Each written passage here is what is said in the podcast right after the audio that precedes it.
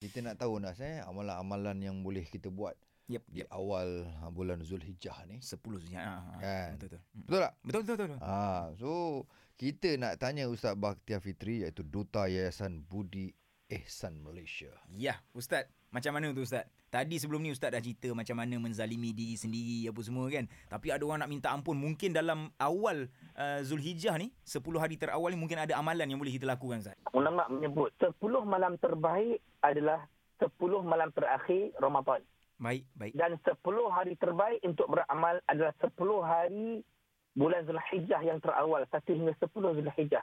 Maknanya siapa yang beramal 1 hingga 10 Zulhijjah ini Mhm. subhanallah jangan main-main. Besarnya pahala. Macam Allah kita bacakan hadis tadi kan tentang kelebihan bulan haram tu tadi. Mhm. Kalau dia buat pahala berganda-ganda pahala. Mhm. Dan kalau kita refer berdasarkan hadis Nabi yang dibacakan Nabi baca tadi itu, Mhm. antaranya Abu Amru An-Nasaburi meriwayatkan dalam kitab Al-Hikayah dengan sanadnya Mhm. daripada Humaid beliau berkata, aku mendengar Ibn Sirin dan Qatadah berkata, puasa setiap hari daripada 10 hari Zulhijjah Mhm. Mhm. menyamai puasa setahun. Allahu Akbar. Allah. Hmm.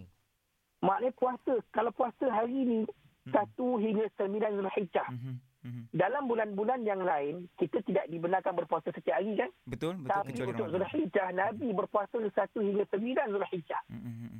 Mhm. Dan kita berpuasa 1 hingga 9 Zulhijjah, dapat pahala berpuasa sepanjang tahun. Hmm. Sama macam puasa 6 hari dalam bulan Syawal. Uh, Syawal betul. Mhm. Ha, itu satu. Mhm. Dan banyak lagi hadis yang menyebut meriwayatkan tentang gandaan ganjaran pahala. Antaranya Harun bin Musa An-Nahwi Mhm. meriwayatkan dengan berkata, aku mendengar Al-Hasan menceritakan daripada Anas bin Malik. Mhm. Katanya pernah disebutkan tentang 10 hari tersebut, Mhm. setiap harinya menyamai seribu hari. Subhanallah. Subhanallah. Mhm. Maknanya puasa hari ini dapat pahala puasa seribu hari dia berpuasa. Subhanallah. Dan hari Arafah menyamai sepuluh hari berpuasa. Masya Allah. Maknanya kan Anas Mawi kan, Mhm. katakan hari ini kita baca Quran. Mhm. Baca Quran kita kan dapat pada seribu hari baca Quran. Betul? Allah. Kalau kita katakan Anas dengan Mawi jadi DJ pada pagi ni. Oh. Hari ini kita mengajak orang. Uh-uh. Ajak kita punya sis dan bros yang ramai-ramai ni Hmm. untuk sama-sama kita beramal. Mm-mm. Kita bercakap baik mengajak orang ni dapat pada seribu hari cakap baik. Allahu Akbar. Bayangkan Mawi dengan anak setiap hari cerita benda baik je. Mhm. Allahu Akbar. Allahu Akbar. Ajak orang ingatkan balik. Itu sebab bagi orang mukmin ni kan, orang beriman ni, Mhm. dia pantang dengan kelebihan. Hmm, ya, ya, Bila betul. dikatakan 10 hari terbaik ni kena amal sungguh-sungguh dia beramal. Rebut, eh? Antaranya puasa. Hmm, hmm, hmm, hmm, hmm.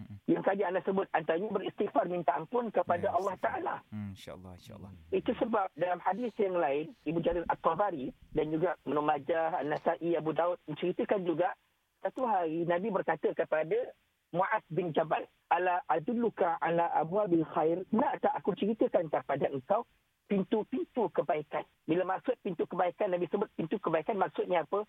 Pintu segala pahala duduk kat situ. Pintu Oh. kebaikan agama duduk kat situ. Hmm. Pintu keampunan juga duduk kat, Kat situ. ya. Oh. Hmm, hmm. Pintu masuk syurga duduk kat situ. Semua segalanya. Oh, Apa Allah. amalannya Nabi sebut ada tiga. Yang pertama, uh, as-sawmu junnah. Puasa itu adalah perisai. Banyakkan berpuasa. Hmm. Apatah lagi kita masuk dalam hijrah ni kan.